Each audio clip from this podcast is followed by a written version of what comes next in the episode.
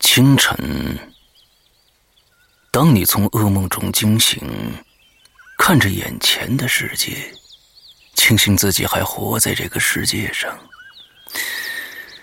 你还是如常的工作、吃饭、收快递、玩游戏、约异性见面、暴饮暴食，接着又坠入了无尽的梦魇，如此往复，麻木不仁。可你却不会发现，生活是假的，噩梦才是真的。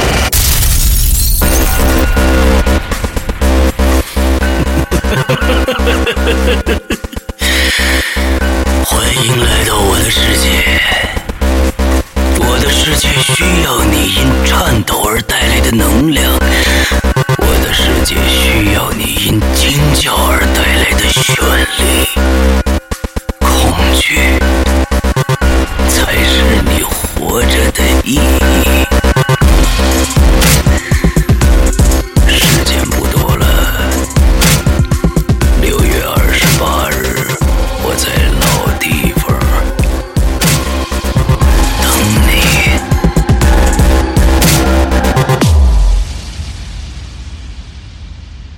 《鬼影人间》第六集，六月二十八日全球发售。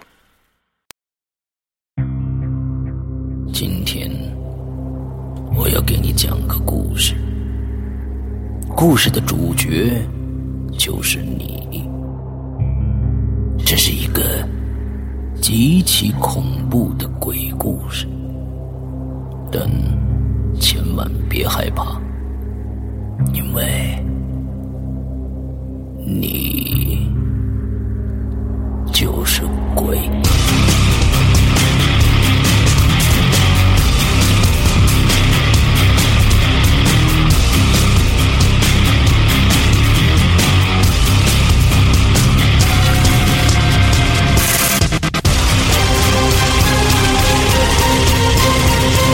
你现在收听到的是《鬼影在人间》。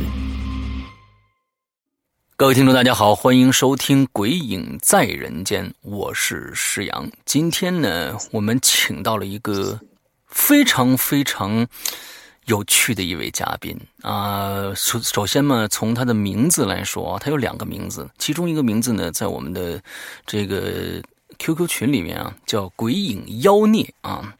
这妖孽呢，我觉得这一直叫妖孽这个不太好，因为最后我就变成孙悟空了。待会儿过过一段时间把它收了，或或再怎么着的，不不太好玩。呃，不是不太好玩，是越来越好玩，越来越搞笑了。所以我就问他，另外还有没有其他的名字？他说他叫耿夫人。哎，这个名字非常非常有趣啊，因为她的丈夫姓耿啊，她叫耿夫人。再说到她的职业，就更有意思了。耿夫人，来，你跟我们大家介绍一下你自己。 Hello，大家好，我是群里的妖孽， 那个我是做私人侦探的，所以大家可能对我的职业会比较、比较、比较感兴趣吧。嗯其实也没有什么神秘的了。私人侦探这个职业，在国外来说啊，大家可能经常经常听得到，也看得到，各种故事里面、电影里面都会啊有这样的职职位出现。但是在国内呢，其实呃，这是一个合法的职业嘛。嗯，应该不算，它算是在这个边缘吧。啊就是说，只要我没有基站，哎，然后也就也就不违法。但只要有基站，那么它就是违法的。啊，毕竟它在国内还不是被认可的。 OK OK，那其实，呃，我们就会想啦，这个私人侦探到底处理什么样的案件呢？可能很多的这个国内的朋友一想，肯定是小三儿啊，是吧？抓个情妇啊，什么之类的，这样比较，就就就是。比较低档次的这样的案件，其实不然。刚才我跟这个耿夫人聊了半天，你你你来自己介绍一下吧。嗯，呃，除了抓小三儿以外，其实也有很多事情，比如说老人走丢啦，嗯然后通过手机给老人定个位啦，嗯，然后也能找到老人大概的位置。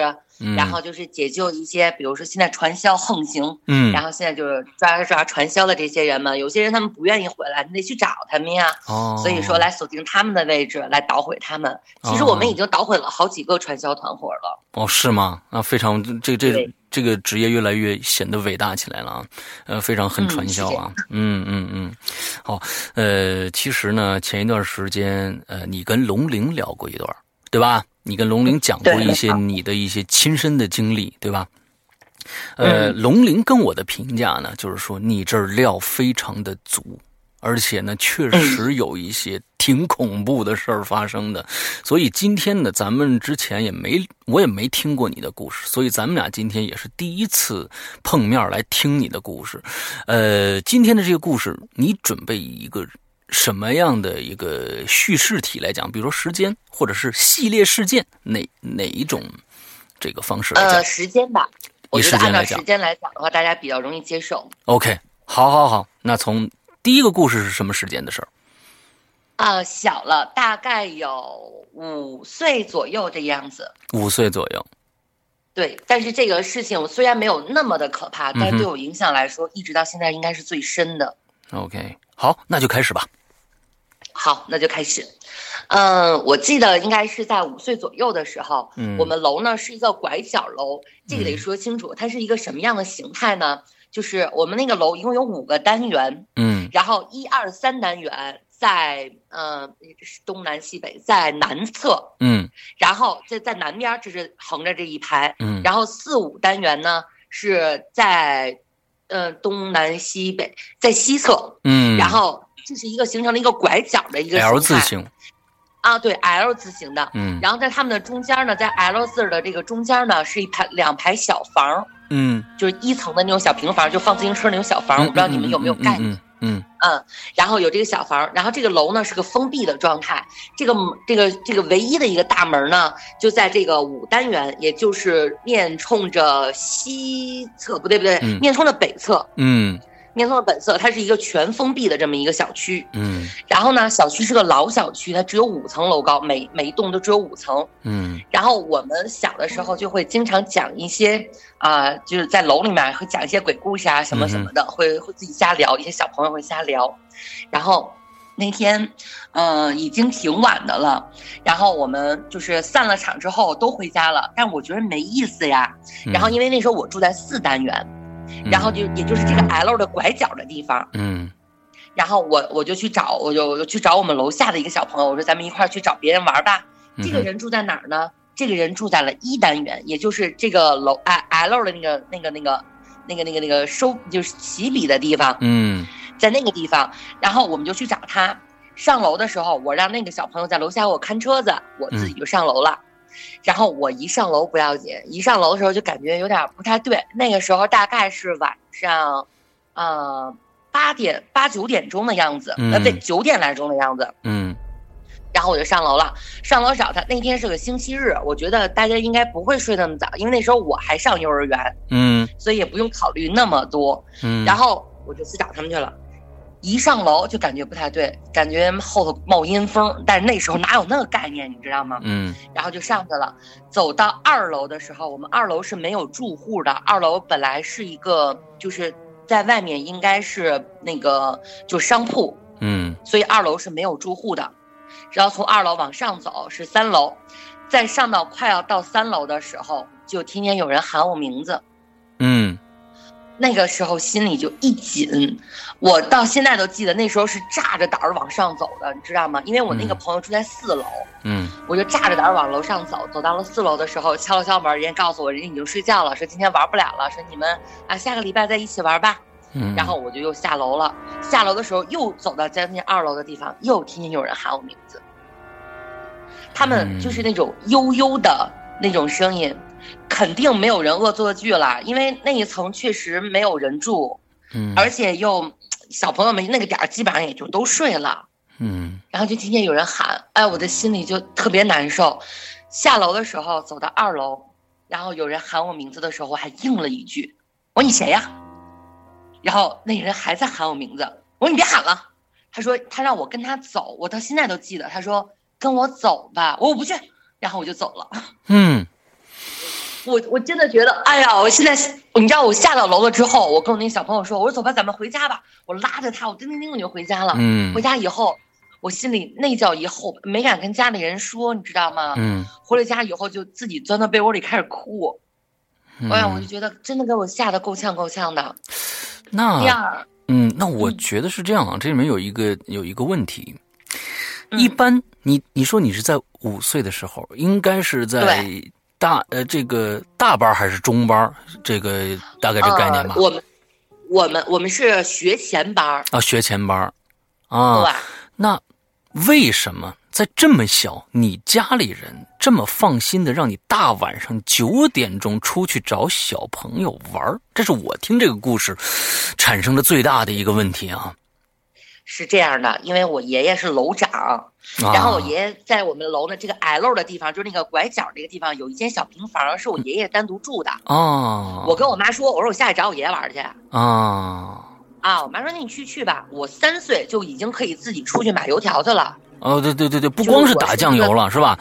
嗯嗯，对对对对，真是。所以说从从小就我爸妈基本上也不是特别的管我，嗯你只要不丢你干什么都行，一般人也骗不了我。嗯嗯。我小时候嗯虽然贪吃，但是别人给我东西我不 吃的。嗯，这个其嗯实从小就能看出来，你是有这个当私家侦探的这个本本质的，是吧？嗯能独立解决很多的问题了啊。嗯嗯哎，OK，好，那接着来讲讲这个故事。嗯嗯，弄完了之后第二天，然后那个就是小朋友们下了学之后，我们在一块儿玩儿，然后我就跟他们说这个事儿，然后他们就说说那个你想起来了没有？说原先咱们讲过一个故事，叫做大白爪儿，啊，这个这个就说在一单元这哈，就就原先就有过这种大白爪的事情，你有印象吗？哎呀，我我当时就想。好，确实是讲过这么一个类似的故事，就说有人嗯会抓小孩儿啊什么的。嗯但是我反正后来也没有什么乱七八糟的事情，就这个事儿过了就算过了。嗯可是这件事情一直对我现在影响还确实比较大，我每次想这个事儿都后背发凉。 ，OK，所以说，呃，大白爪的这个故事是一个什么样的故事呢？你还记得吗？他就是，嗯，模糊的记得，他就是说有一个白影儿，嗯，然后会抓小孩儿，哦，然后会有人喊你名字，让你跟他走。哦，嗯，这个对上对不上我就不知道，这是不是我后来杜撰的，我也记不太清了。 OK，反正是有这么一个抓小孩儿的这么一个事儿是有的。对，但是就是说你在那个上面，其实在这个时候最害怕的事情，最怕发生的事情就是你答应了，但是你真不答应了，不，不，我我你知道吗？这这件事情到现在为止都不是害怕，嗯都不呃都都不是那种害怕，是后怕。嗯，我万一说的是好的，可怎么办呀？哦，是的，是的，是的，这个真真的是不知道你要是回答好的会发生什么事情啊，说不定今天嗯这期对节目就没有了。嗯，对对对啊，是这样的。 嗯那天跟龙玲聊天，我们俩也在说这事儿。我说你是害怕可怕还是后怕可怕？嗯然后龙玲告诉我说，反正我不想。 嗯，对对对，他我因为好吧他想的但话，是那我他是一个可会想的事儿想就的太多了。嗯，对对对，他是这么说的。嗯嗯， 好，好，好，我觉得我们有一个很好的开头啊，我估计后面的这 个经历会更加的惊悚啊。来，呃，接着来往下走。然后出了这件事情之后，也过了很久都没有乱七八糟的事情发生，嗯直到一零年还是一一年，嗯我我我特别喜欢钓鱼，那时候已经很大了嘛，我嗯特别喜欢钓鱼。然后那个那个，我到我零八年的时候就已经开上车了，嗯所以说生活还算是过得不错的那种。嗯然后平时呢就出去钓钓鱼啊，然后就是出去旅旅游啊什么的。嗯然后一零年的时候，呃，我曾经有一个怎么说呢，就是曾经有一个闺蜜，关系一直非常非常的好。嗯先说一下这个人，就是一直关系非常的好。然后我们到了零九年的下半年，嗯突然就不联系了，反正就不联系了，嗯就就对了。然后至于什么事儿，后面我再说。然后一零年的时候晚，我我习惯夜钓，那个时候大概是十一月份的月底，嗯，到天儿已经我很去冷夜了，钓，很冷了。它是有大棚，我们这儿有一个大棚，就是在大棚里面钓鱼。啊，是专门供钓鱼者去夜钓对的。对，嗯呃，不是夜钓，就是供专门冬钓，啊，冬因钓为你没有地方钓鱼了，嗯那个 OK 地方有暖气。 OK，然后我们就我去钓鱼去。当天晚上呢，我是呃七点五点五点来钟我就已经到了那儿了。到了那儿之后，就是跟鱼塘老板非常熟了嘛，嗯哼然后我们就一起吃饭，嗯哼一起聊天儿，然后一直到了七点钟，我就坐那儿开始钓。嗯钓了有三四个小时没钓上来鱼，哎呀，我心里那个烦啊呀，你就别提有多烦了。嗯然后没招了，那个那就待着吧。然后我因为我知道十二点之前最好不要开车，嗯，所以我就一直熬，一直熬过十二点了。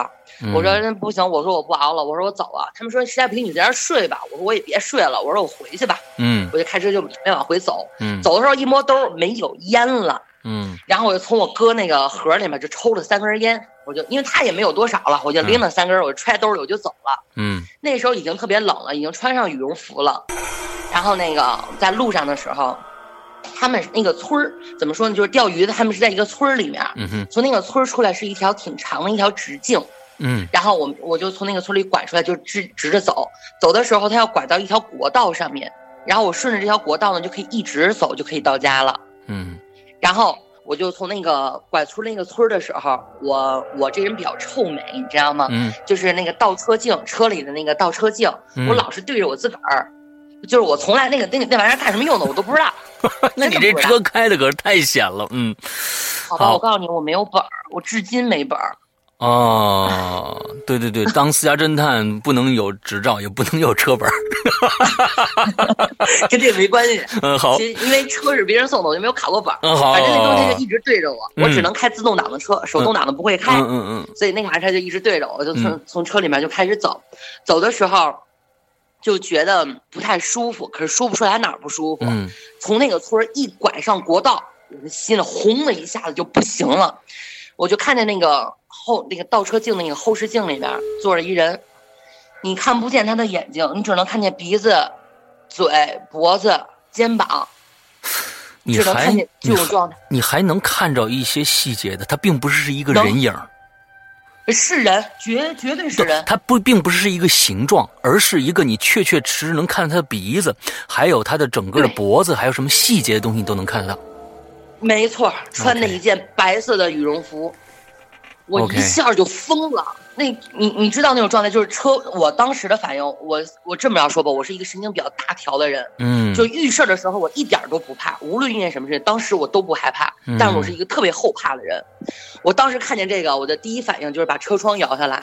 我也给大家普及一下常识啊，嗯如果你开车的时候遇见了这种东西，遇见了好朋友，一定要把车窗摇下来，跟他们说，你是坐顺风车的是吗？如果你到了地方，就赶紧下车，不要影响我。嗯，你要告诉他你的心里愿望。啊，这个东西也是当时有一个师傅教给我的，哦，然后我反正他跟我说了很多，反正我就记住这么一句。 OK，大家记一下然后这个、我就，嗯，确确实很有用。当时我我就我真的脑子就嗡了一下，车速也没有降，大概就是四五十迈的这种这嗯种哼状态，也不是很慢啦。然后就这么一直开着，然后大概开了有三四分钟，嗯我在你就是一直看着它，然后慢慢的就变淡了，就没有了。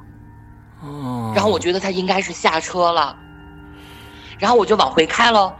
按照道理来说，我这条路顺着一直走，我就应该能到家，但是那天就鬼使神差，就拐了个弯儿，就拐到了一条我肯定不会走的路上。嗯走到了这条路上的时候，路灯是有了，因为又是冬天，又是那么晚了，人相对来说路人几乎是没有了。嗯就是过往的一些大车们。然后我在那里走的时候，突然车就没有，就是熄火了。没有我啊，可是自动挡的车，有它有油啊，这刚加满的油，嗯自动挡的车熄火了。我就顺着它这个悠劲儿，就把车就停到了路边儿。嗯我哼的第一反应就赶紧把车窗全都摇起来，然后把车门锁住，对吧？这这嗯肯定是人的本能啊。对对，我当时就想，哇塞，我说这到底发生了什么？肯定要打电话求救了，嗯我要给我朋友打电话了。拿出手机来，满电没信号，嗯知道当时那个鸡皮疙瘩起义，那是什么感觉哎呀？嗯，周围是个对什么样的状态呢？就是说是路一个小路，周围有建筑物吗？还是都是野地？有啊，周围就是住宿哦舍，就是那种就是老房老呃那那种老的小区，嗯哼，OK，还是一条挺宽的路，嗯哦过往的车也不少，可是我也不敢下去啊。嗯然后我我当时心里头就是各种不能平复，你知道吗？嗯又想着刚才的事儿，又不知道现在是什么状况，车又熄火了，我该怎么回去？嗯我还不敢报警，因为我没有车本儿，嗯嗯我我我就很尴尬，你知道吗？嗯我的第一反应就是不行，我得给朋友打电话，就拿着手机在那晃半天，就是没有信号，哎呀，给我急的呀，我实在是不敢下车，然后我就觉得这他妈肯定是遇见事儿了。嗯然后我就我我就因为我一摸兜兜里不是还有三根烟吗？嗯当时从鱼塘拿出来三根烟，嗯我就把那天窗摇开，啊因为它能供上电，啊！但是它打不着火我哦明白。啊！我就把电打开，就把车窗也那那个天窗打开，我就把这三根烟就都点着了，我就伸到外头。我就我心里我就说，我说我不是什么好人啊，就就跟熊猫烧香似嗯嗯嗯的，知道吗？嗯嗯就是我就伸到外头，就见三根烟在外面杵着，我也不知道外面人看见会是一个怎样的状态。嗯然后我在外面杵着，哎呀，我说我不是什么好人，但是我不是坏人啊。嗯，我说我帮的人可比我坑的人多呀。我说你嗯现在仔细想想，我也没坑过什么人呀。嗯我冤有头债有主，我说你可千万不能找我呀。我说你要真吃我，你就把我吃了，你可别吓唬我。 你这个想法都非常非常的单纯可爱啊！嗯，好好好，然后我就说完了，我我也不知道该干什么，我就把这三根烟就都给嘬了，啊，反正剩的也不多了。嗯嘬完了以后，我就开始尝试着打火，打了大概有四十来分钟，车火就是打不着。我在车里面待的实在是有点待不住了，你知道吗？就心里头我就觉着我这是干嘛呀？我说我今天一天真他妈什么都没有干，对吧？嗯干嘛这就缠上我了呀？嗯我说你到底是谁呀？嗯，我心里我就在车上就开始骂起来了，然后一点火点着了，啊，这应开了上车一溜烟儿我就回了家了。这应了那句话了，你要不然就念佛号，要不然就就所有的脏字儿全对部对骂出来。这个对，鬼怕凶人，嗯，可能是，嗯反反正我就挺火的了，然后我就回了家了。回了家之后，当时刚到家的时候不是害怕就是纳闷儿，我这什么情况这一天？嗯然后我这一天也不知道是什么情况，这干嘛呀这样？嗯然后我心里就觉得挺挺不舒服的，然后我就我就把所有灯就全开开了，往床上一躺，坏了，开始害怕，我就开始分析，我说我哎今天这一天遇见什么事儿了？反正这一天都觉得心里不舒服，嗯然后这一宿就没有睡。嗯，等到因为我到家的时候，那不是十二点从鱼塘出来，我正常嗯一个小时就能到家，嗯，在路上又耽误了一个多小时，哎，所以说我到家的时候已经三点多了，对的然，后这一宿就睡不着了。嗯然后到了五点半的时候，我给我一个师傅打电话，嗯然后我就把今天的事儿跟他说了一遍。我师傅说：“那个，你想想吧，你在家里面是不是你朋友里头是不是出什么事儿了？”我说：“我朋友好的很。”他家里有家人也没事儿吗？我说：“我家里面好的很，我说不可能出事儿，嗯真的一点事儿都没有。”结果可好， 早晨六点半嗯接了一个陌生号码，一嗯打电话来问我：“你是啊？你是谁谁谁吗？”啊，我说我是。他说那个你那个就是一个一个朋友，他叫彤彤，就简称叫彤彤吧。嗯说彤彤没了。我说什么叫没了呀？我说什么叫没了？他说就是不在了。我说什么叫不在了呀？我说你谁呀？他说我是他妈妈。哦，我说阿姨，我说怎么了？他说那个彤彤去世了。哦，我说在哪儿啊？他说在一个在一个小区里头，这个小区就是我当时停就车熄火的那个地方。哇哦，啊，我天哪我，心里一紧，我真的觉得，我的天呐，我这到底怎么了？我俩为什么不联系了呢？并不是因为其他的，是因为这个姐们儿当时吸毒。哦，我当时就跟她说的很清楚，就是说你只要不吸毒，然后不去怎么着都成坐坐台小姐，怎么着都成。嗯结果就因为吸毒这件事情跟她火了。我咱俩以后别联系，嗯绝对不联系了。嗯结果这才过了有半年多的时间吧，就出现了这种事儿。然后我就去，肯定我我该去吊丧，肯定要去的呀。你看，都给我打了电话了，我是肯定要去的。嗯一去那哈儿，我就被警察给摁了。嗯到那儿了，公安就问我，嗯，昨天晚上十点到十二点之间你在哪儿？我说我说我在钓鱼。哎，他说你在钓鱼，谁能作证？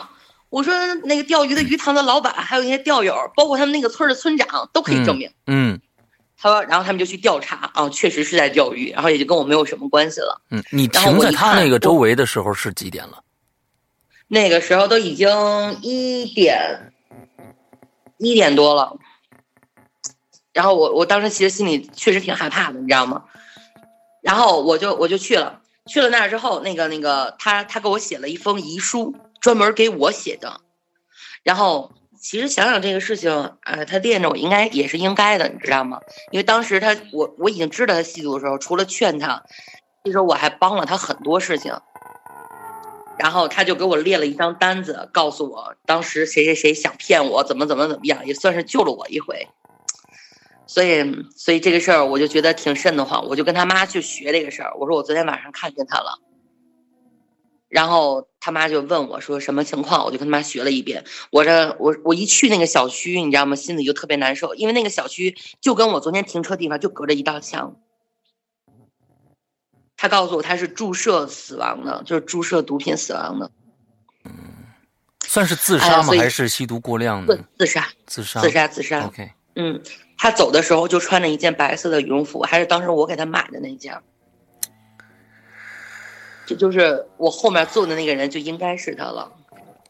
这个这个简这个事情简直是太，你是说要假如说是太神奇了，那也就是太有戏剧性了。这个，呃，这可能是我听了很多的咱们鬼友讲的真实事情里边最具有戏剧性的，就是说那个时候走的人之后，你就在。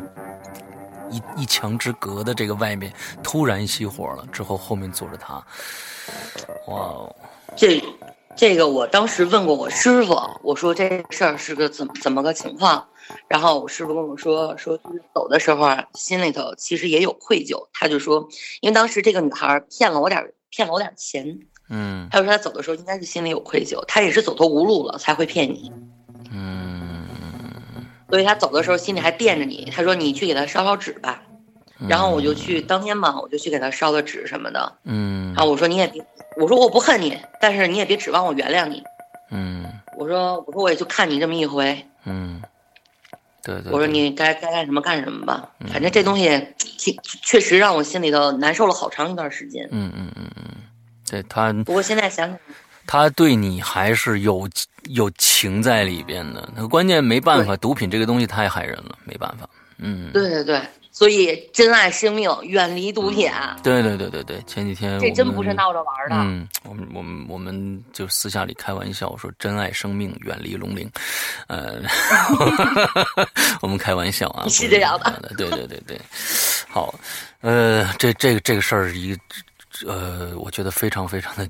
怎么说呢？啊、论故事来说，假如说当当一个故事来说，这是非常精彩的一个故事啊。但是真的，假如说设设身处地为你想想你自己的朋友，不管怎样吧，他不管是吸毒也好，还是怎样也好，那毕竟是一个好朋友没了，而且他在临死之前能想着你，而且就可能可能他是周边最好的朋友，虽然你们一直没有联系，但是他最好的朋友也就是你了。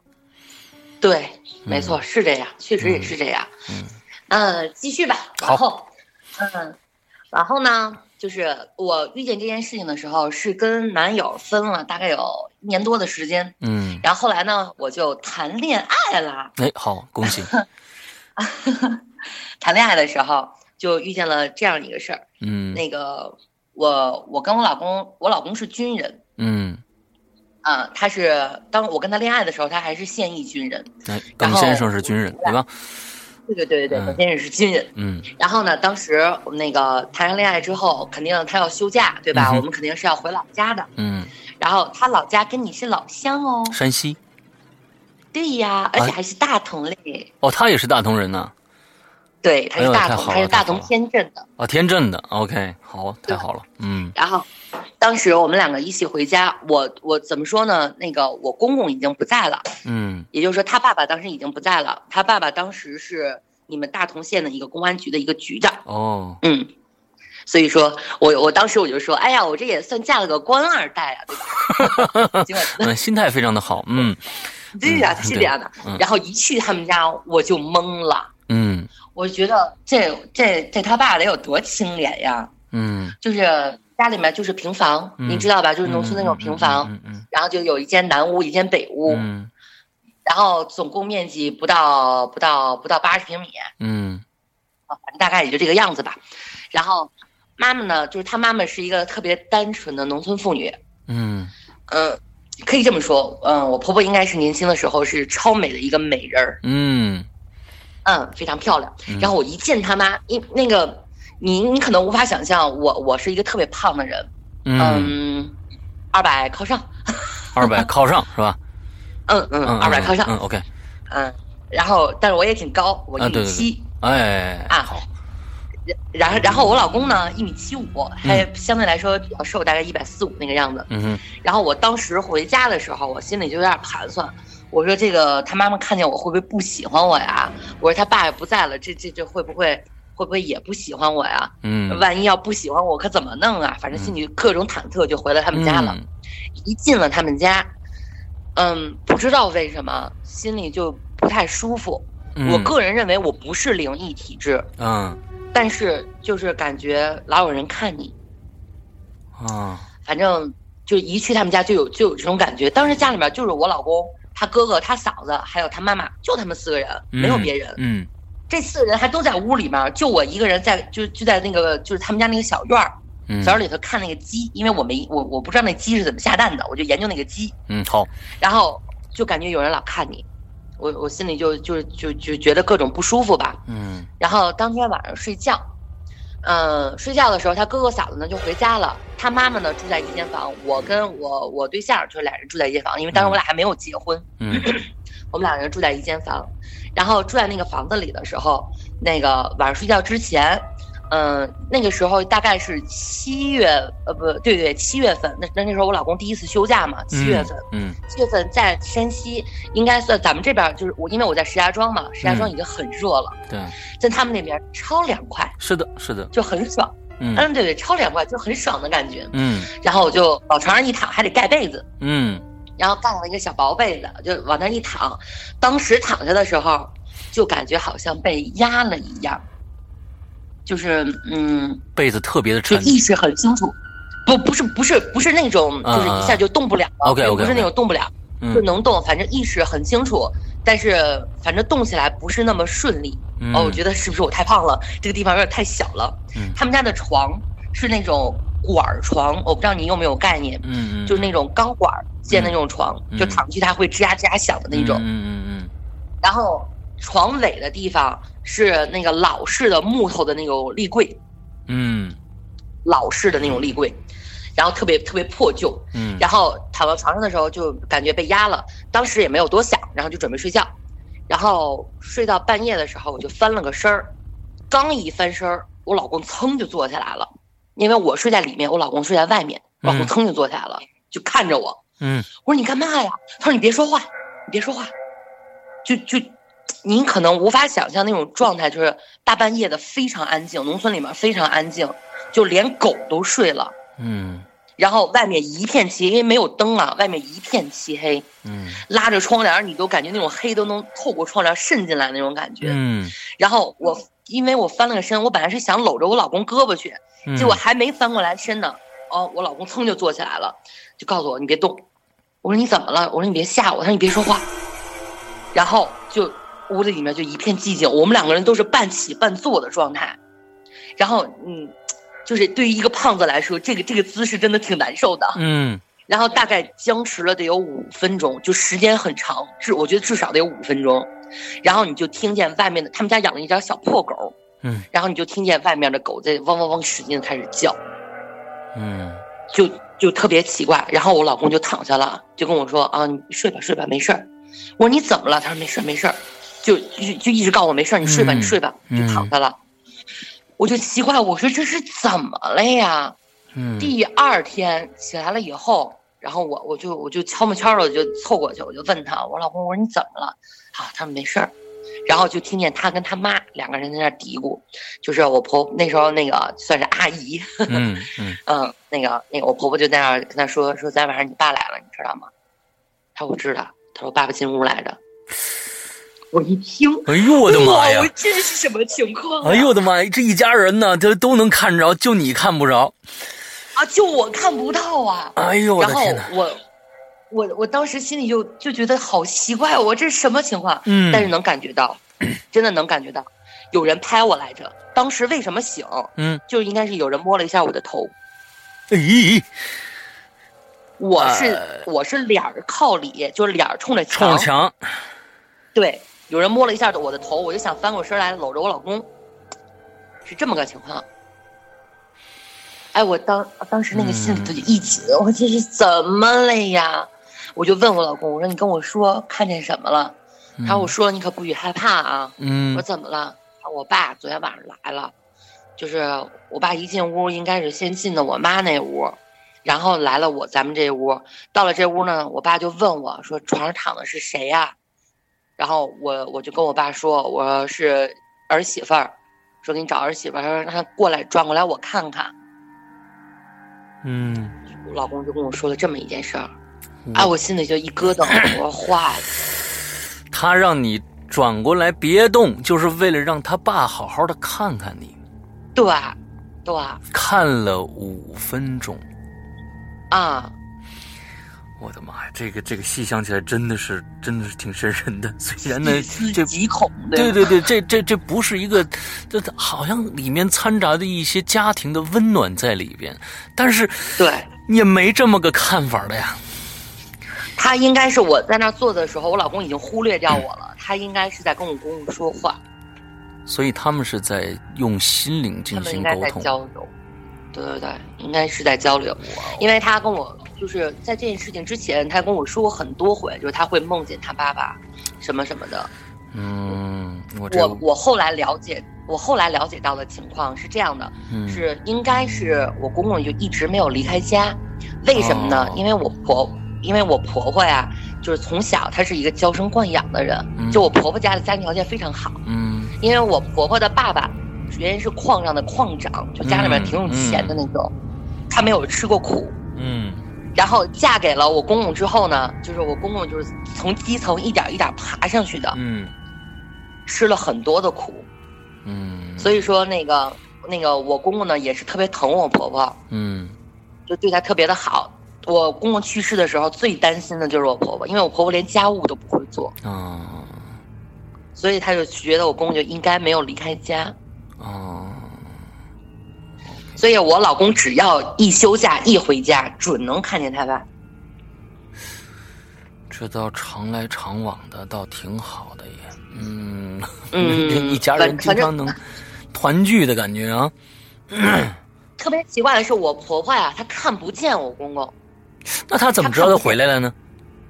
有人跟她说话，哦，有人叫她名儿。我婆婆，我婆婆是一个啊，也比较胆小。你想嘛，农村妇女也嗯没有见过这个东西。嗯嗯嗯，然后，呃，我婆婆就是只要一听见有人跟她说话，或者一摸她头发，嗯，我婆婆就噌就往被窝里头钻。他们住的是那种炕，你知道吗？嗯嗯，嗯就上炕了，对把被子一蒙一，然后我婆婆还比较大条，然然后就睡着了。嗯嗯，我然后天第二天醒来就什么事儿都没有。嗯，他我觉得这也是对自己亲人的一种，就是说你即使是以灵魂形式的这种这种能量形式出现的话，呃，你你可能吓我一跳，但是我也不担心你会对我怎么样，反正我就我我对我就对对睡对了对对对，对对，我婆婆就说她从来没有害怕过，但是问起来就是因为我老公上面还有个哥哥嘛，就问他哥哥说有没有见过爸爸什么的，我公我哥哥就说没有，哦从来没梦见过。嗯，但是你老公是见过的，对我老公是能看见，他看见我就是那当天晚上是怎么回事呢？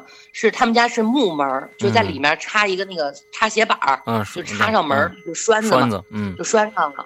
然后那个他是眼睁睁的看着他爸爸进来了，先进了他妈那屋，嗯然后转了一圈儿又进了他这屋，跟他说话，问他床上躺的是谁，啊，我的天哪，这个然后我还跟我老公逗闷子，嗯，我说啊，得得亏你媳妇长得不丑，让公公起码还能看得见。 在这个大同这个附近啊，因为过去是这个北魏的都城嘛，大同过去也是皇家的都城。那在那个地方呢，呃，佛教是非常盛行的。呃，在大同也有非常著名的大同的云冈石窟啊，那那个对，呃有。大同，我估计有百分之六十左右的人都是信佛的，所以在大同呢，也有各种各样的呃传说吧，啊，各种各样的嗯讲究啊，也各有各种各样的讲究。我觉得那是一个。呃，非常有灵气的地方，大同。虽然那个大同这么多年了，也不是太呃，就经济不太发达啊。我们耿彦波市长走的，在在在任期间呢，确实把大同也弄得挺好的。呃，最近大同确实是的整个市容市貌啊，也确实有了一个很大的改观。我在这儿给大同做一个广告，大家想去旅游的话，可以去大同玩一玩啊，云冈石窟，还有悬空寺，呃，衡山啊，确实是非常非常漂亮的，嗯。嗯，好。对我当时，我我后来呢，就是就是跟我老公订婚之后，嗯，当年的九月份，嗯，我就带着我婆婆，因为我婆婆哪别看她是她是临汾人，嗯，就我婆婆老家是临汾的，嗯，别看我我他们都是山西人，但是他们哪儿我婆婆哪儿都没有去过。哦，然后我一看这个，我老公又回去服役了，对吧？我九嗯月份我也闲着没事儿了，嗯，我说那个我就把我婆婆接接到石家庄了，嗯，然后我们来石家庄之前呢，就是在山西转一转。嗯，我我也我我当时上网查了，悬空寺和那个云冈石窟是嗯一定要去的。那对，然后我们就先奔了云冈石窟，嗯，然后我就带着我婆婆还有我妹妹，我们三个人就奔了云冈石窟了。嗯，当时到了云冈石窟的时候，呃，上午去的，我们到了下午挺晚才出来。嗯，当时在里面也发生了一件特别特别神奇的事情，哦，说来听听，我现在想想也不知道是眼花了还是怎么地了。嗯，嗯，你知道，就是一进去那个云冈石窟的时候，它是有一个那个大佛，对就是最大的那个对嗯那门口那个大佛，对，它门口它的前面有一个香案，就是你可以供香火。，嗯，我当时呢，我婆婆是一个挺抠的一个人，因嗯为毕竟过日子过得细嘛，对吧？？然后我呢就挺奢侈的，我一下就拍了三百块钱，我说你给我上三百块钱的香，我就请了一炷那个三百的那个香。嗯哎，结果上香的时候，嗯，把烟把把香点着了，烟是往上走，对吧？嗯，然后当我往就是迈过那个那个香案，就转到那个香案前面，往那个佛像跟前走的时候，就从香里面，因为它冒的那个烟就是很大，嗯，然后就从香里面就能够看见一张脸，啊，OK，是一个嗯呃正常大小的脸，还是很大的一张脸正常大小的脸，啊？是烟组成的，而且可以分辨出来应该是个男人， OK，嗯嗯，然后我当时看见这个之后，因为我妹妹就站在我旁边，嗯我婆婆呢就离我很远了嘛，嗯，我就我就我妹妹就站我旁边，我就拱她，我说你快看，我说你看这是什么？我妹妹当时也看见了，哦，嗯，嗯，然后大概停留了那么有三五秒的时间，我就一转头，我就一指，我说你看，那她她就看见了，然后慢慢的这东西一下就淡了，就这么一下。所以我觉得银港石窟好好灵啊，灵我也感不知道事是故什么灵。呃，我嗯，就这这这附近，那附近因为都是矿区，以前啊，现在大同的矿已经被挖的七七八八差不多了，所以呢，大同矿嗯已经不挖了。所以近些年以前呢，有各种各样，因为那那那旁边各种各样的，以前在七七十八十年代的时候有有一些。就是坟呐、什么的都在那附近，所以，呃，那地方确实有很多走来走去的能量体出现。嗯嗯，反正我因为去之前没有那么多的了解，只是为了带我婆婆出去转转。嗯，反正就看见了一个那个，我也没敢跟我婆婆学，反正我们就撤了，嗯。嗯对对对对对，然这样后正好，嗯然后继续吧。大家继续来。然后，呃，过了这件事情之后呢，就是我就到了当年的十一月份，嗯哼，十一月份我们要出去玩儿去，嗯因为那时候在结婚之前嘛，我肯定得给自己放回假，要哎疯要疯一回嘛。嗯然后我就出去了，去哪儿了呢？去泰国了。跟谁去的呢？跟我一妹妹，跟我一姐姐，都是当家子的。嗯那个姐姐呢，姐姐和妹妹都是北京人啊。然后那个我呢，我和我另外一个妹妹呢，我们两个是本地的。嗯然后我我们就等于是我们四个人就奔了就奔了泰国了。我姐姐呢是一个旅游达人，就是她就是她去过很多很多地方，基本嗯上全世界、呃五分之四她都已经跑过了。哦，啊，就是这就是这么个人，嗯去过北极，对，去过南极，嗯，然后然后去过非洲的这种人，然后嗯英语也很棒。嗯然后我们就都指着他了，我们这英语都够蹩脚的了。嗯，然后我们四我我们三个人就跟着我姐一块儿出去玩去了。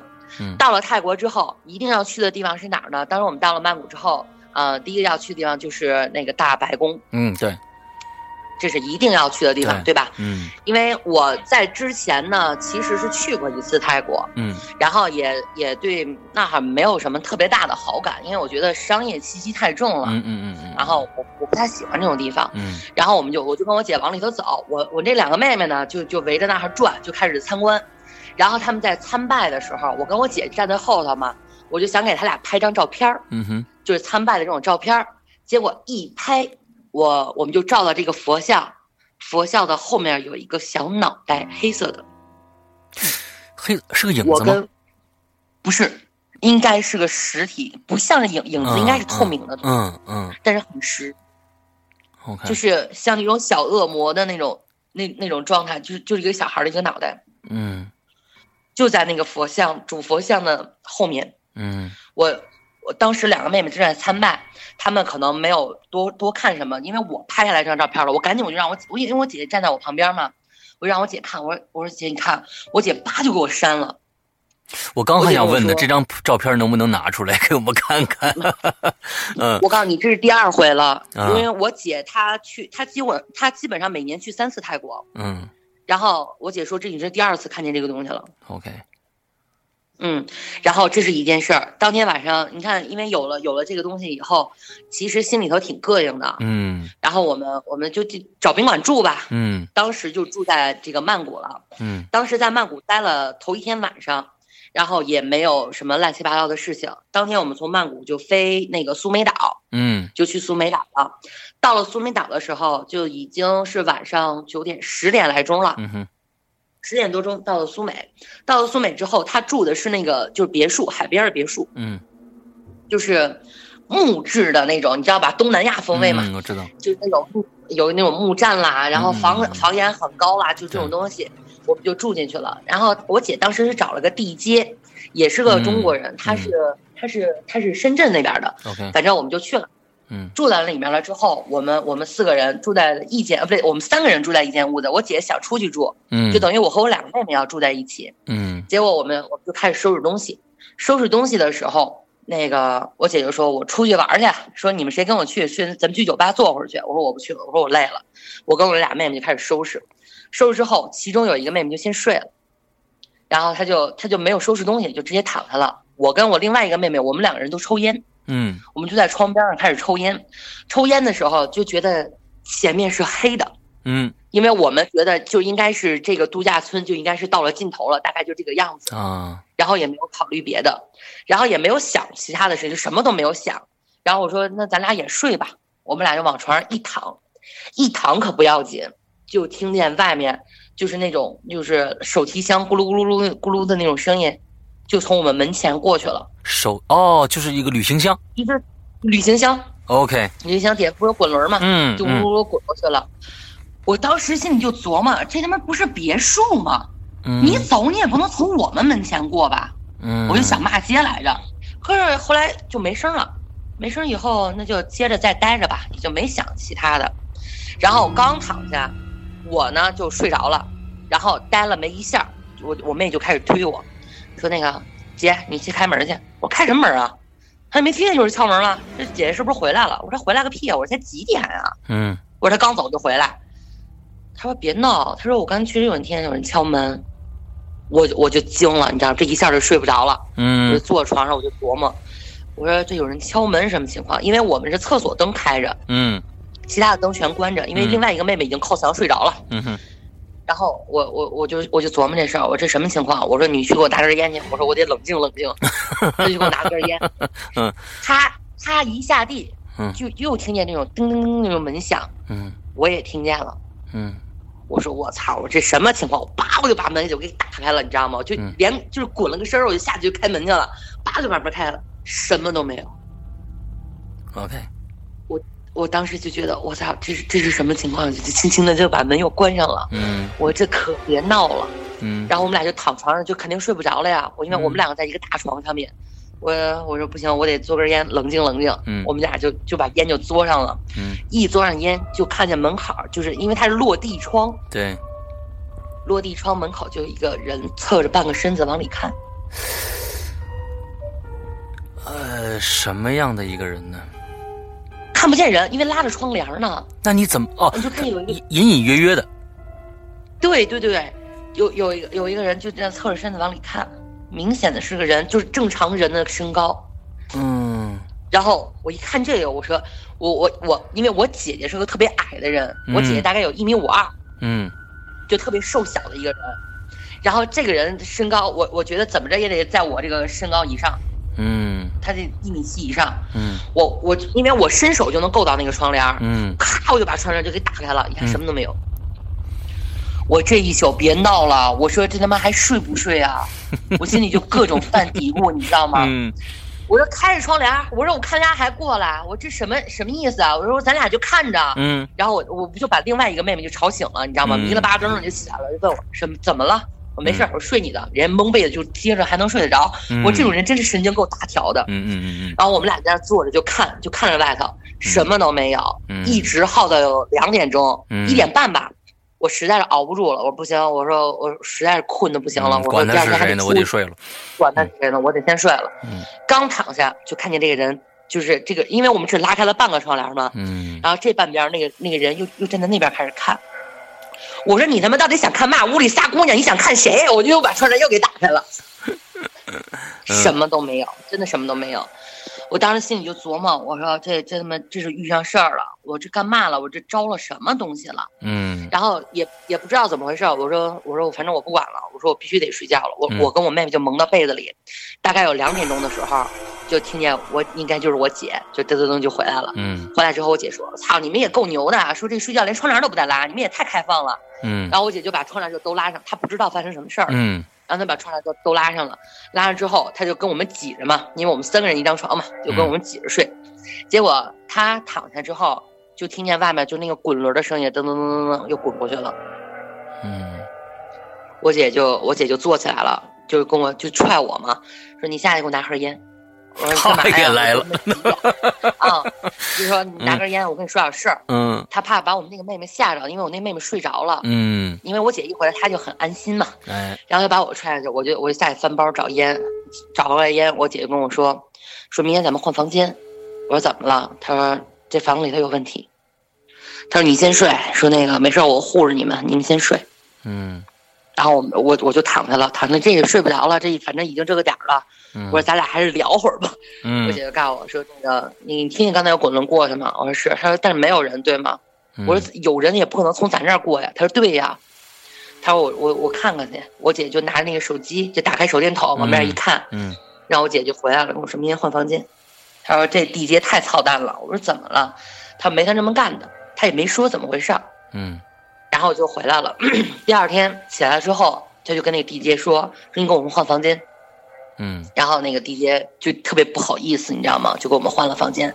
早晨起来了，我一看，我才看见我们离海边儿就隔着一个餐厅的距离，是最后一间房。嗯在我们后面的那间房是个储物间，嗯我们住的是尾房。啊。嗯，嗯，是是是，那那住住宾馆都说你不能住最靠边儿那一间，所以这尤这其对这度假村也一样，别看是露天的，嗯，哎，这不这不这是露这不是露天的吧？呃是露天的吧，是啊是露天的，对，是啊露天的也不成，对，嗯真的不行。嗯然后呃我姐我姐就跟那个地接就说说那个昨天晚上 一宿就没睡，说我告诉你，这昨天晚上一宿就没睡，这来来回回多少人啊！我就把昨天的事儿跟他说了一遍，嗯，跟对那嗯个，地接说。那个地接其实应该心里也清楚，他应该是找不到其他更合适的房啊 OK，子了。嗯嗯，反正最后就跟我们换了一间，换了一间以后就没有这种事情再发生了。嗯嗯嗯嗯，呃，当看天晚上，当天晚上就说，据说啊，嗯就是门口看我们这件事情，据据说有好几个客人住那间房都会有这样的感觉。嗯，所以我觉得我们在嗯、呃不管是《引流言》里面也好，还是在、呃、在人间里面也好，已经多次提到过关于住酒店尾房的这么一个一个一个事儿了。好多人都有相同的经历，所以呢，呃，我就觉得有必要提醒大家，这真的是一个大家考量。的一个非常大的一个标准啊，就是说尽量不要去住这样的房子。只要你去宾馆了，看到你给你安排了一个最尾边的房子，下去赶紧换；没有也别住，你赶紧换一个酒店得了。嗯，对对对对对，反正觉得挺神奇的。嗯反正泰国，嗯嗯，那个不得不说，苏梅岛确实很美啊。嗯，除了头一天晚上遇见这种事情以外，其他的行程还是很愉快的嘛。对对对对对对，愉快就好。嗯，好，呃，接下来呢？接下来就是回回国之后，我们就要准备结婚了。我是当年的十二月月底结的婚，嗯然后结婚之呃结婚之后呢，我们肯定是要回家的，对吧嗯？哼就回他们家，因为嗯我们两个人到现在为止都还没有办婚礼。嗯然后我们四月份要去给他爸爸上坟，嗯，在上坟的时候就出现了一件特别奇怪的事情，哦，嗯因为聊到现在你也知道我抽烟了，对吧？其实他妈妈和他嫂子也是知道的，嗯就是我老公的妈妈和他嫂子也是知道我抽烟的，只不过没有人说。嗯我呢也很自觉，在他们家绝对不抽烟，就当着人的面绝对不抽烟，嗯宁可憋着，但是我身上肯定会带，对吧？嗯当天晚上回了他们家，啊、我老公又看见我公公了，嘿就是当时我俩已经就是结了婚了，就领了证了。嗯回了家以后，就又看见他公，嗯又又看见我公公了。嗯看见我公公呢，只是在就是在院子里面站着，嗯没有进屋。嗯然后为什么没进屋呢？是因为我老公跟他爸爸就是就说了，说你看那个媳妇儿可能有点害怕，嗯你看新媳妇儿进门，就就就你就别过来了，对吧？嗯，就是媳妇儿也挺好，各方面都挺好，说那个你也别担心了，嗯反正说了这么一个东西。我老公当天晚上就是我们睡觉之前，我玩手机，因嗯为外面特别的黑，嗯只有他们家的他们家的厕所是在门口，嗯就亮了一个小灯，嗯然后他就在那儿站着，他就说说我能看见我爸爸在那儿站着。他说你能看见吗？我说你别指了，我说我心里都快受不了。 他给我指，你说他是有多贱？啊，对对对对对对对对，是够贱然。后嗯他他就跟我学这个事儿，然后嗯我也没有没有想太多嘛。嗯然后第二天我们就要去给他爸爸上坟了。嗯然后上坟的头一天晚上呢，他妈妈会把他爸爸的遗像、他奶奶的遗像，嗯还有他爷爷的遗像都搬出来，嗯嗯然后在门上上就是上供，上那个那个什么，我我公公特别爱吃粽子，嗯，但是我婆婆不会包，是嗯然后这挺无奈的。然后他就出去买了点粽子，买回来了以后，当天晚上睡觉的时候，你就能听见那种窸窸窣窣的那种声音。虽然我也不知道是什么，直到后来我也没有考证这件事情，嗯就就像有人在那包粽子那种声音似的，嗯，好吧，这就不能细想。嗯这不能细想。嗯反正第二天早上醒了之后，这就得上山。他们家呢是山头的那种坟，就是祖坟，嗯从从就按资排辈儿嘛，就是他爸爸都已经快到山脚了，嗯然后我们就就就到了一个挺远的地方，反正就是爬上山就去上坟去了。嗯上坟的时候，先给他们家祖先拜，他们家祖先叫什么来着啊？好吧，我也记不太清了。嗯然后就去给他们祖先拜，拜完了之后就往下走，就挨家挨户的开始拜。嗯然后拜到他爸爸那儿的时候呢，那个因为他坟头长了好，就是长了草，毕竟一年没有人管了嘛，嗯嗯就长了好多草，我们就开始除草，把草们都拔了，把把草就烧了。嗯按道理来说，那天风还是很 OK 的，就是没有什么特别大的风，嗯然后就把草就全拔了，点火就能点得着，然后就给我给我公公就开始上香，嗯上香，你说连草都点得着，嗯香怎么就点不着了呢？嗯嗯，当时点香给谁家点香都能点得着，一哎到公公那儿香点不着了，哎就邪门了。嗯，因为我在旁边站着，我也什么都不懂，我也不会这种东西，嗯我就在旁边就站着，就傻看着。我那个哥哥就是我老公的哥哥，嗯就一个劲儿的在那哈点，就说这个怎么怎么回怎么回事儿是吧？我说我也不知道，说那个是不是打火机坏了？我当时从兜里边我说你试这个，嗯嗯就拿了一个打火机给他，我说你试嗯这个能点着吗？点了半天还是没点着。嗯，然后说那算了，点不着点不着香，先点先点几根烟吧，因为嗯我公公也抽烟嘛。嗯然后就点了几根烟。当时他我哥哥，因为我哥哥还有就是我老公他们家都不抽烟，他妈妈管得特别严，嗯，就他们一家子都不抽烟，只有我公公抽烟。嗯然后就拿了两盒那钻石，应该是我如啊果没记错，应该是蓝钻，嗯钻石就放那儿就开始点，就点不着。嗯我就跟我小声的我就 跟 我老公说，我说你得嘬两口才能嘬着呢。我老公也不抽烟，他也不太会，嗯嗯在那儿站着，然后反正烟、烟也没有点着，我就在那儿有点挠头了。我说这是什么情况啊？烟你也点不着然后烟也点不着，嗯，好，挺奇怪吧？我说，然后我老公就碰了一下我，说坏了，说媳妇儿，那个你看你身上带着烟了吗？这烟是不是有点潮啊？我说我带着呢，我就从我包里就把烟拿出来了。嗯，然后我我这个烟呢，因为我是我是抽惯外烟了，嗯就我抽的是那个爆珠凉的那种，啊明白凉烟嗯啊，我我我抽惯了，嗯，然后我就点了一根这个。起初呢，这根烟当时也是没有点着，嗯然后我包里呢还有一盒玉溪，嗯我说那就是玉溪吧，一点玉溪，反正我是点着了，嗯我就一嘬着了，先插上了一根儿，然后那个又插了一根儿，然后又插了一根儿，这抽插了三根烟。嗯我无法正常人抽烟的话，哪怕嗯就这么着拿着，嗯怎么着它也得能烧个两三分钟，应该是问题不大吧？嗯嗯嗯嗯反正我也没有掐过时间，我觉得两嗯三分钟应该是有的。嗯，但是那根烟插上去，我觉得非常快，大概有一分半钟，烟就没了。没了，我一看这没了，就眼看着蹭蹭蹭蹭就没了。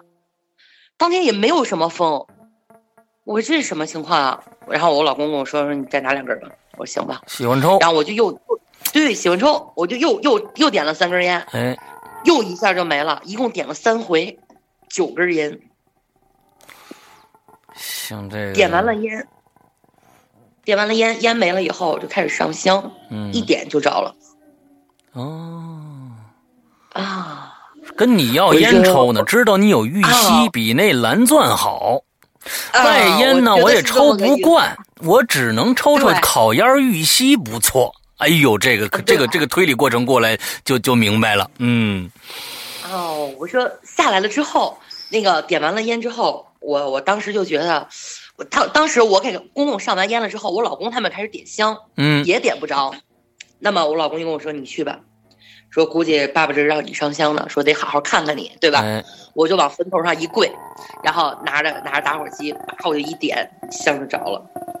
行，这个这这这这这这这是有点意思，可能上次天儿太黑没看清楚，虽然没干了看清五分钟啊， 看了五分钟，那没看太清楚，得让你到近前来，让老爷子看看，哎对，哎，啊，老爷子看来，我老公就说：“这看来我爸这没什么意见，香是全收了。嗯，然后烧纸，嗯我哥哥他们点烧纸的时候就点不着，就各种乱飞，嗯咱们就点不着，就是一点开那个火是着了，嗯刚想往里头放，然后那个火就灭了，啊就一直保持这种状态。我过来之后就把它敛了敛，一点底下一下就着了。嗯嗯嗯嗯嗯，嗯，这这这挺有意思的。我觉得你的故事都是带有一些啊、呃非常有意思的，就是一个上面有个主线，底下有一个辅线来来走的，非常有意思。嗯，所以我我总觉得所有的事情都是有因果哎关系的，对的，对的，嗯对的，不会无缘无故就让你看见，我觉得不会。对。所以呃，说到这儿了，你后边还有多长的故事可以给我们讲？嗯、大概两个左右，还有两个左右。对，那我们就不做上下集了，那我们就一嗯起儿让大家过个瘾就好了，好吧？我们好今天全部听完，来，然后后续呢，就是我们两个结婚了，嗯结婚之后就是回从他们老家就回到石家嗯庄了，回到石家庄也没有什么特别奇怪的事情啊。嗯然后有一天晚上睡觉，嗯然后我老公他们家呀是不信鬼神的嗯，就根本就不信这些事儿。然后那个有一天晚上，因为我我之前我原来在群里面说过，我曾经养过古曼，嗯呃，现在也一直在也一直在养着。嗯回来了，回了家之后，我们结婚之前，我老公对对这种东西就一点反应都没有。嗯，我？呢，也就是偶尔能听见，但是也不会不会怎么样的那种。稍等一下，我可是想我嗯问一下啊，你呃，老公家不信鬼神，但是怎么信他爸爸就回来了呢？那哎，这跟鬼神没有关，就是他们他不会说信佛，就是我特别啊礼佛呀，怎么怎么怎么样的，啊没有对宗教信仰但他看见了他，啊，对他没有宗教信仰，嗯，OK 但是他看见这些东西，他还是他知道有，啊，但他不会说去啊去礼佛，去去去给你供个香，他啊求不个会什么干这种东西事儿这个那的啊啊对对对嗯不会，OK，我老公他们家是个无欲无求的人，嗯然后特别有意思是什么呀？就是因为我养着古曼，然后家里面养着很多小动物，嗯平安无事，什么事儿都 没有。嗯因为我其实我说了，我不我不属于灵异体质，就这些东西我其实我也看不到的。嗯但我老公就特别奇怪，说当天我们两个领完证，然后回来他们家，那不是已经过完清明了吗？从他们家回来，嗯回来了以后，我老公就说说老感觉有人跟着他。嗯我谁跟着你啊？我说你以为你是谁呀、还有狗仔跟着你？嗯我们俩就进屋了。我们家住的院子呢，是这个小区最最靠边儿的一间。嗯前面我我在群里面也说过，就是我们家前面是一片竹林，嗯然后我们在竹林身后有人家嘛， 啊然后我们家住的是一楼，嗯然后我们我我就进了院子了，进了院子之后，我们我确定后面没有人，然后我老公就老说老有人跟着他，老有人看着他，我这不可能啊！嗯当天晚上睡觉的时候，我老公就说说那个，咱们家里肯定有人。我说你别闹了，我说你还让不让人睡啊？我说我在这儿住了好几年了，你告诉我家里边有人，我说你还玩不玩了？嗯，我老公说，我我我我说你感觉到嘛了？他说有人拽我腿毛，哎这这够贱的这个嗯这个招数啊，我从我这个第一次听说啊，你这这转转这多多多多多让人烦呢、那啊啊我说你想干嘛呀？我怎么就拽你腿毛？我就开始揪他，你知道吗？嗯我老公说你别闹了，说那个真的，就是有有人拽我腿毛。我老公是个什么人？我老公是个不善言辞的人，嗯就是他不是他不太爱说话，嗯哼然后他说话的时候经常抓不住重点嗯啊，是他是这么个人。嗯但是他他现在可以很明确的告诉我，有人拽他腿毛这件事儿，我是信的。嗯我当时的第一反应就是坏了，这古曼童开始闹腾了，这这孩子们开始闹腾了。嗯我就说我说你这样吧，我说你去上炷香去吧，嗯，我说咱家里那个那个左边那个香炉呢，上四根香，右面的香炉呢，你给我上五根香。我说你去上上炷香去吧，然后他就去上香，我就在那念心咒，嗯我就我就说，我说你们可别闹腾了啊！我说刚回来，我说累的都不行了，我说你们要再闹的话，我明天不给你不管你们了。嗯结果那个就没有事儿了，他上完香回来以后就没有事儿。嗯，然后我老第二天，第二天因为当天特别累了，就回来的时候已经挺晚的了。嗯但是挺累了。第二天起来了，我问他，我说那个昨天晚上拽你腿毛什么情况？他说你别提了，我告诉你，不仅仅是拽腿毛，我都没好意思跟你说，我嗯哦看见了，我看见有小孩坐在那儿了，就在他床头转，就一个劲儿的薅我腿毛，就是就是他揪完你，他还看你，你说这个够不够贱啊？嗯嗯嗯我说我 OK 养了这么多年了，我都没见过你，告诉我你见了？嗯，他说就一小孩儿，嗯，我大概有多高啊？他说也就是不到一米。嗯还小呢，就是揪完了你，就是那种特别淘气的，揪完了你还看看你，你看我揪你了，你打我呀，嗯嗯嗯就就就是这种状态。我就嗯我就哎，我说你干嘛呀？我说你真的看见了？他说我真的看见了。我说你上完香了以后呢？他说上完香以后就没了，嗯，因为我们有几天没回来，没有人上香，嗯所以可能是因为这个的原因。哦，OK，跟花花草草是一样的，你不养它，哎，它就有意见了。嗯嗯，所以我就说古曼这种东西啊，还是能不碰则不碰。对要不然你得天天惦记着它。对对对对，啊，现有现在很多的地方，呃，我我也见过在朋友圈里边啊发这种古曼的这种呃，就是卖古曼的各种各样的牌子呀什么之类的，啊，就就就我我我每次都都跟鬼友们说啊，这个你真是你懂的话，你知道该怎么样去养的话，你你你你你再去去去研究该怎么弄，但是。真的，你要是想买买回来一个乐儿，就玩儿，或者就是说嗯我也不付出什么，我就是为了求平安或者什么，你你千万别碰这东西，这对吧东西不是说你想弄弄就能弄得了的啊，这个这这有是是有一定的风险的啊，请大家慎重。嗯，OK，好，反正这这是我们两个结婚之后有这么一件事情。嗯然后我们两个人结完婚了以后，不是回了家了吗？我得嗯第二天我得去我爸妈那儿啊。嗯一去我爸妈那儿，我因为我们家是还开了一家宠物店，嗯就我爸妈还开了一家宠物店，就我们家里狗会特别的多。嗯一回到我们家，那个我爸就跟我学说，昨天晚上他一宿没睡。嗯我说怎么了？他说那个，这个这个家里面可能不太不太安生嗯啊。我说怎么个不安生法啊？嗯他说我昨天晚上睡觉，我也没敢跟你妈学，我嗯因为我一回去就看见我爸就是眼圈儿就红的，他一一睡不好他就那个样，，嗯就他打完半夜打完牌回来就那个样，嗯然后眼眼圈儿是红的。我说你这一宿干嘛呢？他说一宿没睡觉。我说没睡觉你干嘛呢？他说那个咱咱俩出去说，我们俩就到院儿里面了，因为我爸也住一楼嘛，嗯我们俩就到院儿里了。我爸跟我学说，昨天晚上给我折腾坏了，老感觉旁边躺着人啊，不是你妈是吧？不是我妈哎，因为我妈跟我们家我妈睡在另外一个屋，哦我爸睡在另外一个屋，因为我爸哦打呼噜特别响，哦我爸现在可烦他了。嗯然后我我爸就就在旁边睡觉，然后就说说旁边躺着一个人，而且这个人在地上躺着，嗯，一翻身儿这人就上床了。就是我爸平躺着，这个人是在地上躺着，但是他一翻身儿，这个人就上了床了。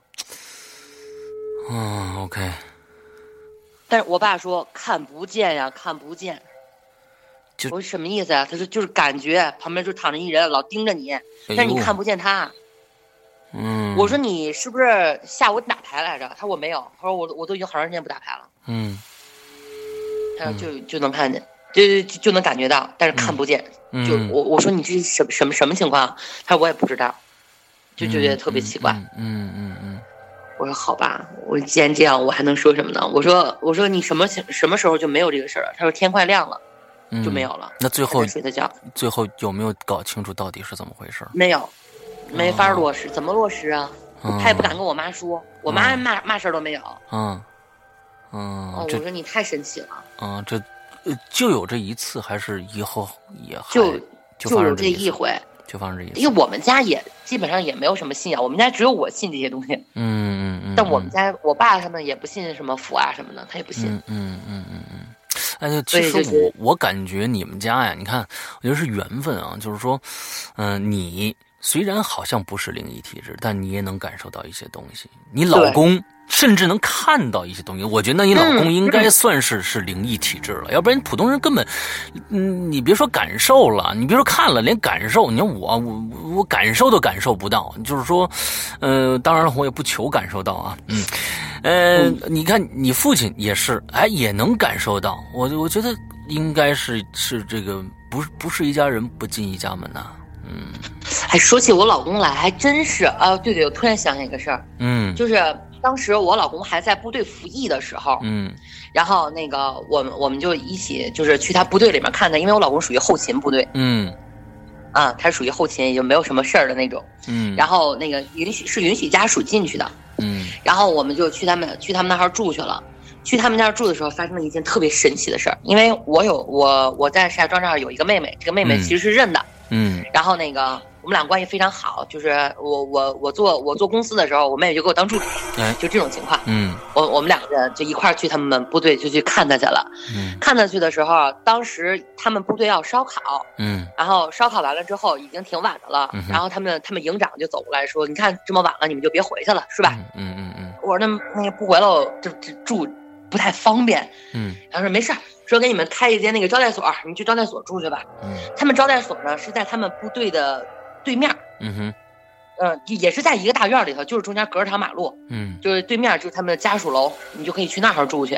嗯，但是是我我我就想挨我老公近点儿嘛，这是肯定的呀。嗯然后他们他们这一层的四楼还有一个招待所，嗯就是那一层都是他们是放什么的？就放一些那个军需的那些衣服啊什么乱七八糟的那些东西，就储物间儿，嗯然后放那些东西。他们那一层只有这么一间屋子是放这个，其他的也是招待所，非装的也也挺好，就是刚装修完，时间不是太长。嗯然后我说那那那那就在这边住吧，嗯，我说行。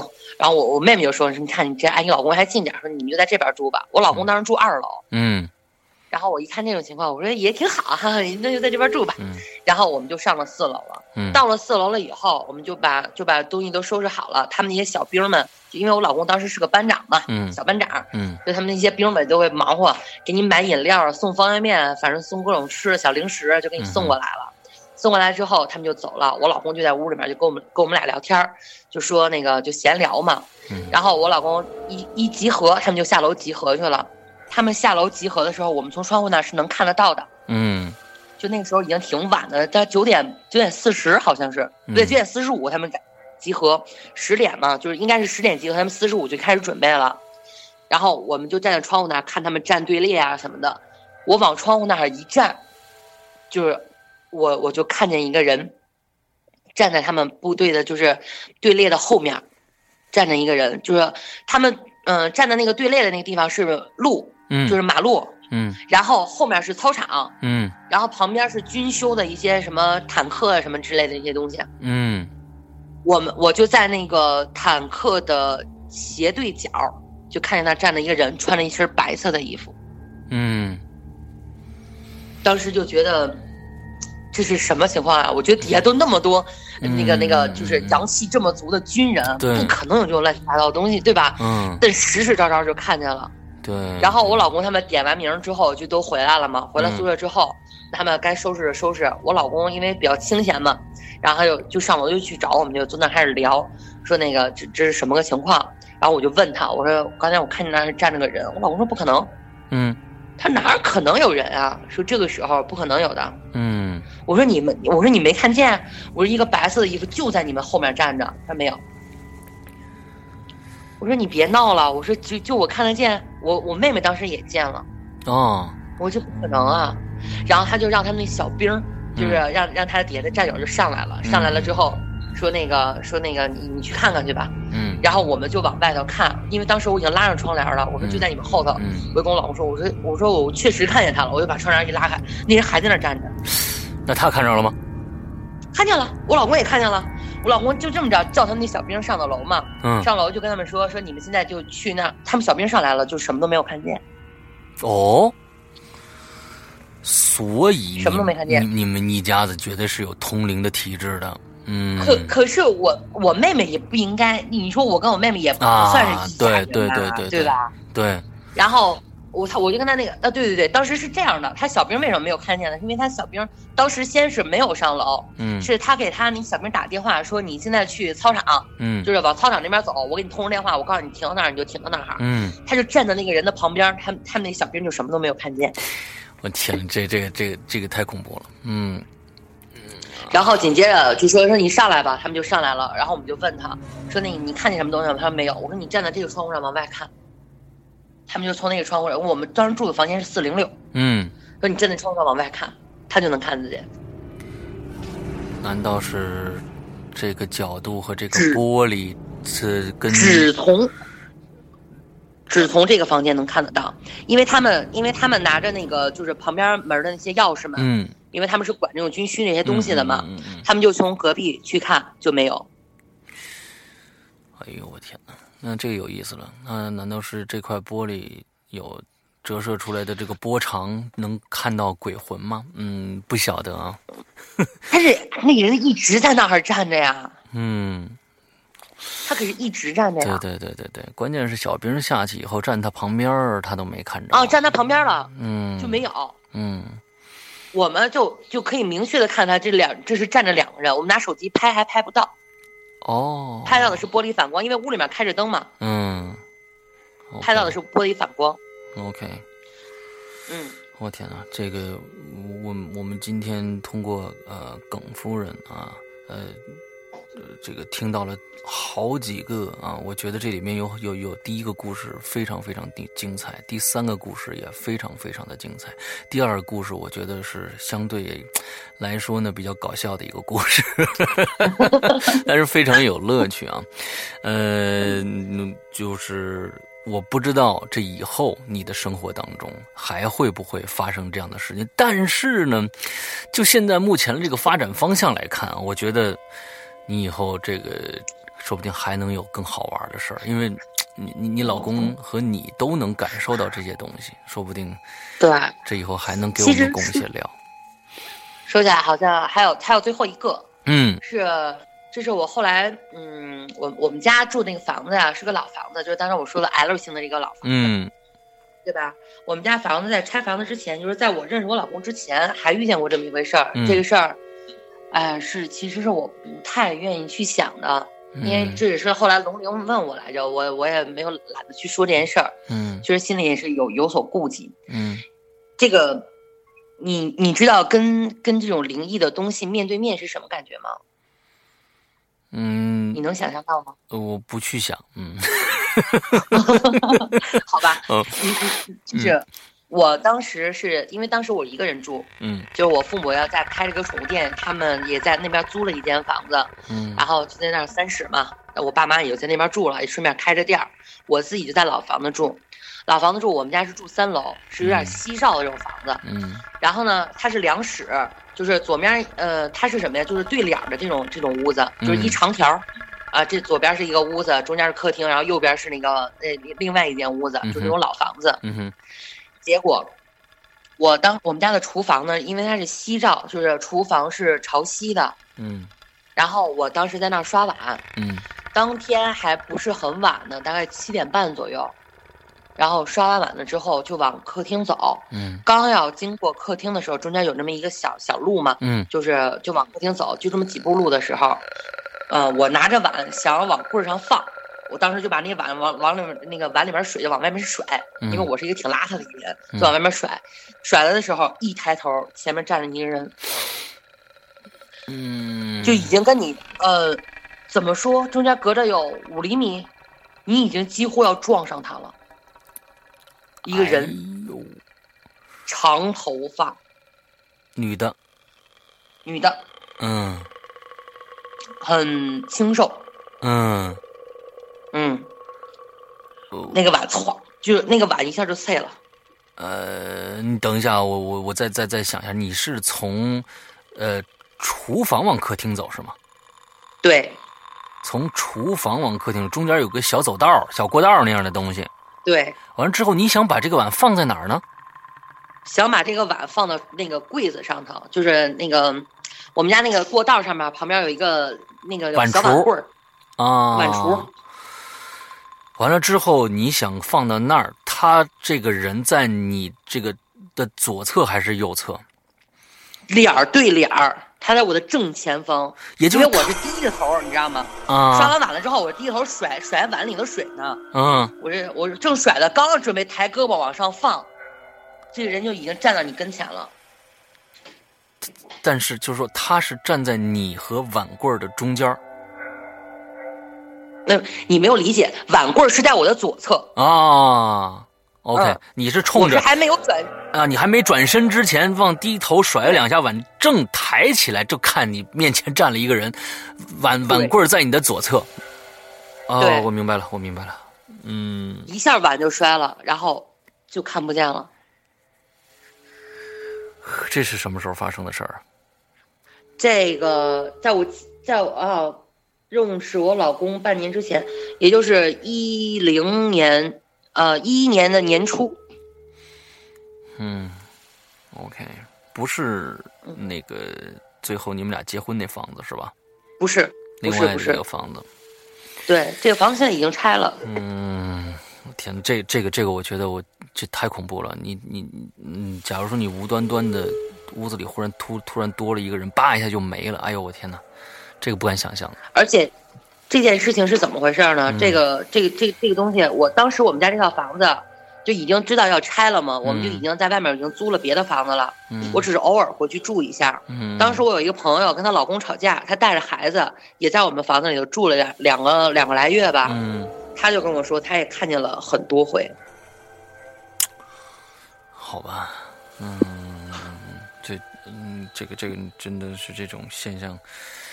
呃，真的不能想啊！你你越想你越恐怖啊！你会你会联想到是你自己的身边，哪天你一抬头，忽然前面啊多出一个人来，我天，这个这个太恐怖，这个桥段也非常恐怖，嗯就关键有一下就没了，我就觉得哎，整个人都崩溃了，嗯嗯嗯嗯，完之后再再也没看到过了，嗯，再也没有了。嗯然后其他哎对，然后其他就是别人的事情了。我觉得咱、咱们咱们咱们下回可以再聊。嗯嗯嗯，好，我觉得今天今天我们知道的呃了解到的故事也非常多，好几个，而且每一个都非常精彩。但至于别人的故事，我相信也不赖。呃，这好饭呢也不怕晚，我们以后有机会再给讲给大家听。一一气儿讲完了，哎，就好像啊，对吧？咱们攒着点儿，攒着点儿啊，不着急来啊。耿夫人以后还会有时间啊，说不定她过一天时间又遇到点儿什么好玩的事儿，能跟咱们再唠一唠呢。嗯。好的哟、呃，好，我们今天非常感谢啊，我们这个这个私人侦探，哎，你你你你想在我们节目里面给你的这个这个私家诊这这侦探所做一些这个不是私人诊所啊，是私人侦探所啊，这个做一些小的广告吗？啊，我觉得嘉宾，我做个微信吧。啊，做个微信是有吧什？么需要可以加我微信聊。对，什么小三儿啊，什么小三儿啊，什么小三儿的事儿这事儿是吧？哪有那么多小三儿啊？ 好，我我觉得，我我觉得大家应该要是有需要的话，可以联系我，对吧？嗯嗯嗯大家记一下我的微信号吧。嗯，嗯，呃，私人侦探是那个定位神探的第一个字母大写，就是 D W 嗯 S T，嗯，然后我的我的商务名字叫找茬，所以还加一个 Z C 哦， D W T S Z C。好，啊，就是嗯，，到时候有事儿大家可以加我微信号。哎，好，你就反正没啥事儿就别加了啊，你这你这个对 对， 没事，我还负责闲聊，哎，就负责闲聊啊，OK，好好好啊，给大家。各种不爽可以找我聊。哎，可以，好的，好的，好的，嗯，那行吧，那今天聊得非常开心啊、也感谢耿夫人来这儿跟我们大家来到我们的在人间做客啊，希望以后呃再给我们带来好听的故事。那今天的节目到这儿结束了，祝大家这一周快乐开心，拜拜。拜拜。